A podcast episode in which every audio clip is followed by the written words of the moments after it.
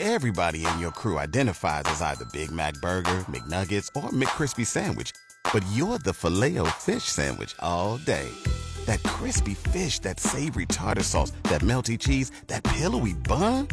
Yeah, you get it. Every time. And if you love the Filet-O-Fish, right now you can catch two of the classics you love for just $6. Limited time only. Price and participation may vary. Cannot be combined with any other offer. Single item at regular price. Ba da ba ba ba.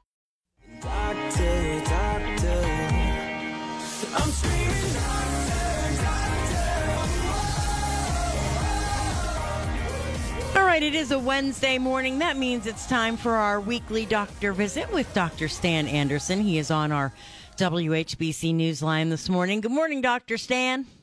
Hey, Pam, great to talk to you. All right, so let's talk a little bit about screenings, you know, and especially as we get older, we think about colonoscopies and mammograms and all those kinds of things. But how, how aggressive uh, should your family physician be about uh, telling you to get those done?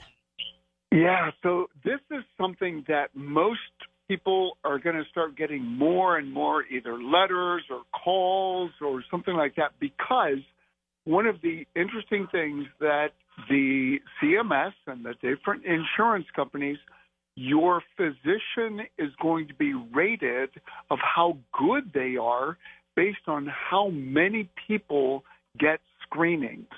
So it's kind of interesting. There's um, I don't know if you've thought about how does the government rate physicians to determine how good of a physician they are. How do we end up getting those kind of ratings? And the answer is it's the screens. So the more screens that the physician speaking to their patients end up encouraging them to get, the more likely it is they're going to get a higher rating by the government. And the reason that that's important is because reimbursement for physicians is partly based on how many of these quality measures that they meet. So, yes, if you have not had a screening mammogram, you're going to end up having your provider is going to be saying, need to get this done. We want you to get something. Understand that there's so many different ways to get a screen. A colonoscopy every 10 years is the gold standard, but you can also get the fecal occult blood test, or you can get the Cologuard, where you just put some bowel movement onto the little um, uh, device and you mail it in, and they will end up telling you whether or not they can screen for cancer with that if it comes back positive or negative. And the Cologuard has a really high, it's like a 92% sensitivity overall, but its negative predictive value for Cologuard is 99.94. What that means is, is that if the Cologuard, which is the screen for cancer, you just put some bowel onto the device, you're going to end up with a negative test it's going to tell you that your likelihood of missing cancer is like six in 10,000. So it's highly, highly accurate when it's a negative test. A positive doesn't mean always that it is cancer. Um, so usually they will end up talking about getting a second screen, which would then be a colonoscopy. Mammograms, recommended to get that every one to two years until the age of 74. For men, uh, getting a PSA screen, that is not actually a quality measure, but it's reasonable to do on a regular basis until the age of 74. So again, the reason that we end up using 74 as the marker is because many of these cancers end up taking about 13 years to kill a person. So after the age of 75, the vast majority of us won't live past the age of 88. So that's part of the rationale as to why the government has said, yep, do these screens up until the age of 75, and then afterwards, uh, it's optional if you want to do that. But yeah, this is the time when uh, our office is starting to look through and see how many people have done this. If you have a sugar problem, if you have diabetes, we're going to be saying, have you seen your eye doctor in order to end up screening for eye disease? Because a lot of these things, if they're caught early, they end up having a huge, huge benefit that we can do something about it.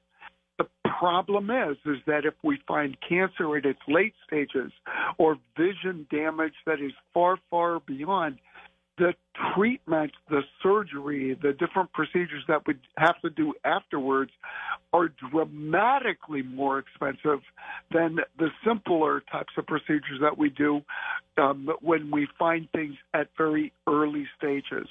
So the whole concept of a screen is looking for a problem before you have any symptoms. And that's the other reason why most of us are being graded on whether or not somebody with diabetes, for instance, do we have good control? Are you taking something to lower your cholesterol? Are you taking something to keep your blood pressure in check? Are you taking something, those are called ACE uh, inhibitors or ARBs, in order to try to prevent kidney damage? That's the whole rationale. That's the reason why we end up doing all that. It ends up protecting people, saving lives, and preventing the huge costs down the road. Yeah, that's what I was just going to say. Is that the, the, the insurance companies base most of what they do on preventative health care, right? Yeah, yeah. It's a lot cheaper to prevent a thousand people from getting something, or if you can find something early to treat it when it's early, than it is to treat it at its late stages. What's population health, Dr. Stan? Yeah, so population health is the moniker that we use that describes all of this. It has to do that are we treating people not necessarily for symptoms, but are we doing the things that are necessary to keep people in other words, that's part of the reason why, even if you have no symptoms, if you have diabetes, your provider's office may be calling and saying, hey, you need to be checked. You need to have this regardless of how you feel, because by the time you feel something, it's usually too late. So it's screening before you have symptoms, it's dotting the I's, it's crossing the T's, it's doing all of those things that's designed to try to prevent things, to catch things early, and to prevent it from turning into something really, really bad. All right. A lot of good insight this morning, Dr. Stan. I know people are always wondering about that. So, some really good stuff today. We appreciate you coming on, sir. We'll talk to you next week. Hey, I look forward to it.